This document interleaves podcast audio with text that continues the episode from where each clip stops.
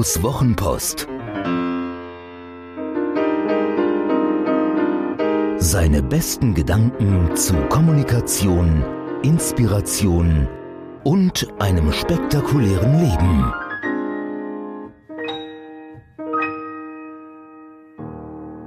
Vertrauen trauen.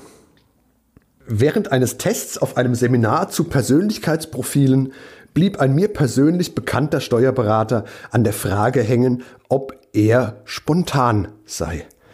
Er wisse gar nicht, was er da antworten solle. Und er fragte, als ich ein neues Fahrrad wollte, habe ich mir überlegt, was mir dabei wichtig ist. Aus dieser Liste habe ich eine gewichtete Matrix erstellt und anhand von Katalogen die in Frage kommenden Räder bewertet. So konnte ich die Auswahl auf zwei Modelle eingrenzen und habe aufgrund der Daten schließlich das eine gewählt. Im Laden jedoch habe ich mich dann doch für das andere Modell entschieden. Bin ich nun spontan oder nicht? es ist wirklich so passiert. Genau so ist es gewesen. Unfassbar. Ein Fahrradkauf fällt unter Freizeit, muss man also die Zeit nicht aufrechnen. Dennoch ein schönes Beispiel dafür, wie viel Eigenrecherche man in ein Thema stecken kann, das womöglich von einem Experten schneller und besser gelöst werden kann. Wäre es nicht wunderbar, wir hätten für alle möglichen Bereiche Experten gefunden, die uns schnell ans Ziel bringen, Je wichtiger das Thema und je größer die Auswirkungen der dazugehörigen Entscheidungen, desto schwieriger wird es, einem solchen Profi zu vertrauen. Im Grunde gibt es ja drei mögliche Wege der Zusammenarbeit. Erstens. Ich kann es halten wie Julius Caesar, dem das Zitat Muss ich mich denn um alles kümmern zugeschrieben wird. Der römische Feldherr wird sich nicht selbst daran gehalten haben, sonst wäre er nicht vom Fleck gekommen. Denn diese Haltung hemmt Weiterentwicklung und vor allem Skalierung. Wer immer alles selbst machen will, weil er niemandem traut, glaubt alles besser zu können und sich keine Helfer leisten will, kann sich als Alleinunterhalter verdingen, wird aber nie ein Orchester aufbauen können. Zweitens, ich kann Experten beauftragen, ihnen Vertrauen schenken und mich, soweit mir dies möglich ist, so weit in deren Fachgebiete einlesen, dass ich glaube, eine Diskussion auf Augenhöhe führen zu können. Drittens. Ich investiere viel in die Suche und Qualifizierung meiner Experten, beschäftige sie über einen so langen Zeitraum, dass sie mich, meine Situation und meine Bedürfnisse gut kennen und vertraue ihnen die selbsttätige Lösung meiner Aufgaben an.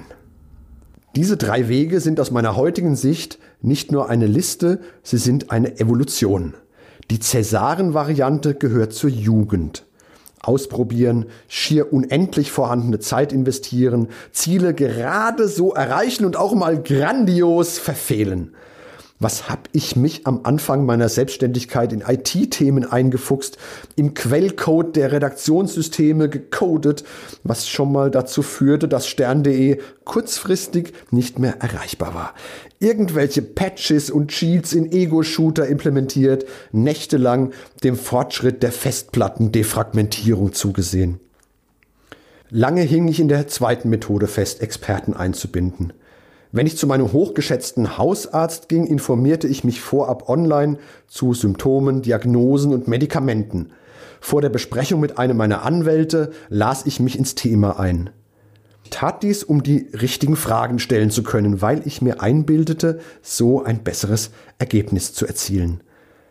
Doch dieses Verhalten signalisierte, dass ich entweder meinen Experten nicht voll vertraute oder dass die Suche noch nicht erfolgreich genug gewesen war. Heute favorisiere ich die dritte Variante, denn diese verschafft mir freie Hände und einen klaren Kopf, um mich und andere weiterzuentwickeln. Ich weiß, dass viele einen gänzlich anderen Standpunkt vertreten und argumentieren, dass mit der Tragweite der Entscheidung auch die eigene Akkuratesse steigen müsse. Finde ich nicht. Wenn ich einen Experten gefunden habe, der mein Vertrauen verdient, soll er es auch haben, und ich fliege mit ihm auf Autopilot. Investitionen zum Beispiel. Ich kann Börsenseiten studieren, Wirtschaftspresse lesen und mich in Foren mit anderen Investoren austauschen. Ich kann aber auch einen Portfolio-Vermögensverwalter wie Ernst Rudolf von der Catus AG beauftragen, mein Geld auf Basis meiner grundsätzlichen Strategie, die er einmal erfragt hat, zu mehren. Der macht das nämlich beruflich und selbst wenn ich all seine Informationen und all sein Wissen hätte, ich verstünde doch nicht so viel. Wenn ich ein Gesundheitsthema habe, gehe ich zu meinem Hausarzt, meinem Heilpraktiker oder meiner Chiropraktorin, schildere ihnen dieses Thema und folge ihrem Rat. Das gleiche gilt für Personal Training, Verkaufsstrategien, Karriereschritte, steuerliche Beratung, Bühnenpräsenz und so weiter. Das gleiche galt auch für diesen Podcast. Als ich gestartet habe, habe ich Volker Peach engagiert von All Audio und ich habe gesagt, Volker, hilf mir einen Podcast zu machen. Und Volker hat mir gesagt, was ich tun sollte. Er hat mir gesagt, was ich kaufen solle. Er hat mir gesagt, wie ich sprechen solle. Er hat mir gesagt, worauf ich achten solle. Ich habe alles ganz brav befolgt, weil er mein volles Vertrauen hatte. Er hatte immer recht. Und dieser Podcast, Volker Peach, sei Dank, wurde sehr schnell sehr erfolgreich. Und wenn doch mal etwas schief geht, so ist das Leben. Doch in der Zeit konnte ich meine Themen vorantreiben. Wenn ich gut genug bin, viel weiter vorantreiben.